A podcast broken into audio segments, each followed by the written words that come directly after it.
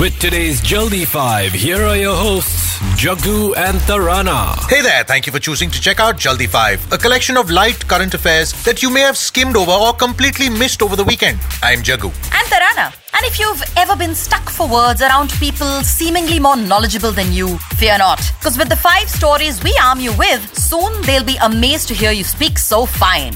Number 5. Typically, when you hear of long pending court cases involving our film stars, you think of Salman Khan first. What can we do? His past is refusing to go away. But a rather serious sounding case involving rioting and criminal conspiracy even has been surprisingly registered against the more mature of the two, Shah Rukh Khan. So back in 2017, Shah Rukh Khan had travelled from Mumbai to New Delhi in the August Kranti Rajdhani Express on January 23rd 24th for the promotion of his film Raees. Now, when the train halted at the Kota railway station in Rajasthan at 6 in the morning on the 24th, apparently the superstar threw gifts for his fans on the platform and that created a stampede like situation. In the chaos, Vikram Singh, a railway vendor, had his trolley damaged and then decided to register a case against Khan under various sections of the Indian Penal Code, including rioting, unlawful assembly, affray, mischief causing damage, criminal conspiracy, Section 3 of Prevention of Damage of Public Property, drunkenness and nuisance, and obstructing railway employees from their duties of the Railway Act 1989. Okay, since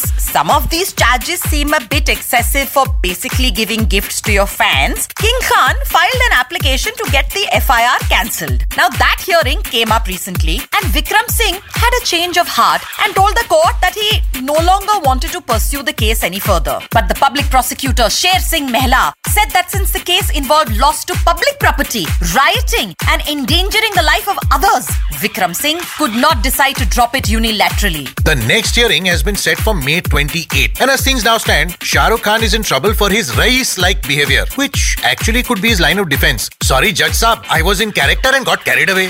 Number 4. Another superstar in trouble, that too posthumously, is the late Michael Jackson. But he's got his defense plastered all over the London buses. A documentary called Leaving Neverland aired recently, and in the four hour film, two men, now in their late 30s, early 40s, have alleged that Michael Jackson groomed and molested them as children. One met the singer at the age of five after winning a dance alike contest, and the other met Michael at the age of eight when he shot for a Pepsi commercial alongside him. Now, fans of Michael Jackson in the UK are furious about these allegations and have created huge posters that show a black and white photo of his face. One version has the word innocent across his mouth and reads, Facts don't lie, people do. And the other displays the hashtag MJInnocent. Both versions direct viewers to a website, mjinnocent.com, which lists purported evidence of the pop star's innocence. Jackson defenders have actually leased display space on 60 buses in London and will continue to display the posters well into April. The campaign had previously released t shirts featuring the same imagery as the bus posters. While Jackson's family have called the documentary a public lynching and have filed a suit against HBO,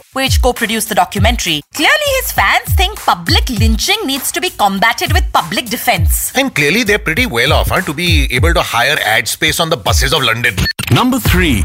You may have missed a rather amusing report issued by Uber India, but fear not, we've got the deets for you. So, Uber India did a study recently which revealed all that passengers forgot behind in their cars. Which days do people tend to forget things? What time of day? And also, which cities are the most forgetful? So, as per the Uber Index, Bengaluru is the most forgetful city in India, followed by New Delhi, Mumbai, Hyderabad, and Kolkata. Afternoon siestas seem to be the most at fault, leading to forgetfulness, with data revealing uh, more such instances happen between 1 and 3 pm, while weekends emerged as the most common days. They even have specific dates that people forgot the most stuff. So in 2018, the most forgetful days were September 1st, followed by June 9th, September 2nd, July 15th, and September 8th. No, don't even bother Googling what was happening on those days last year because it is seriously too random. We checked now. Now let's see what all has been left behind in the Ubers. There's the usual wallets, keys, phones, cameras, laptops, bags, items of clothing, umbrellas, etc. etc. But there are also some unusual items like aluminium storage shelves, knee pads, baby prams, ukuleles, and also live fish. While it's easy to understand how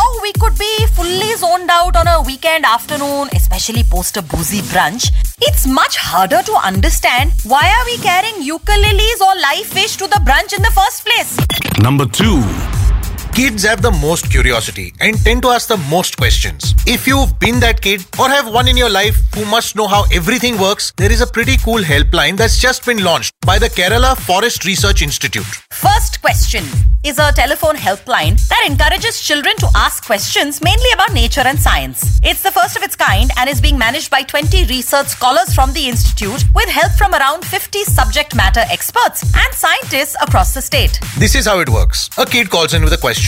The researcher patiently hears the question and notes it down. Then he consults the experts, gets an answer that's most accurate, and then calls the kid back with it. The institute says it will try and answer all questions under the sun, but queries on career and employment guidance will not be entertained. Also, while children are being encouraged to use the helpline to clarify their doubts, even parents and teachers can use the service, and the helpline is open to people from other states too. The decision to launch First Question was spurred by an observation made by historian and social scientist Rajan Gurukkal, who, in a speech on the history of learning, said India's education system did not encourage students to ask questions and that should be changed. And the good people of the Kerala Forest Research Institute heard him and decided to take the lead. Since 2009, they've also been running a tree helpline for farmers and nature enthusiasts that addresses their queries on plant diseases and insect infestations. And during last year's floods in Kerala, the institute also ran a round the clock helpline to coordinate rescue operations. So if you have a burning question for their first question helpline, the number is 0487 269 0222. That's 0487 269 0222. And it's answered Monday to Friday from 9:30 a.m. to 5:30 p.m. They're planning to extend timings and also add a mobile number soon. I only want to call them and say thank you so much for doing this.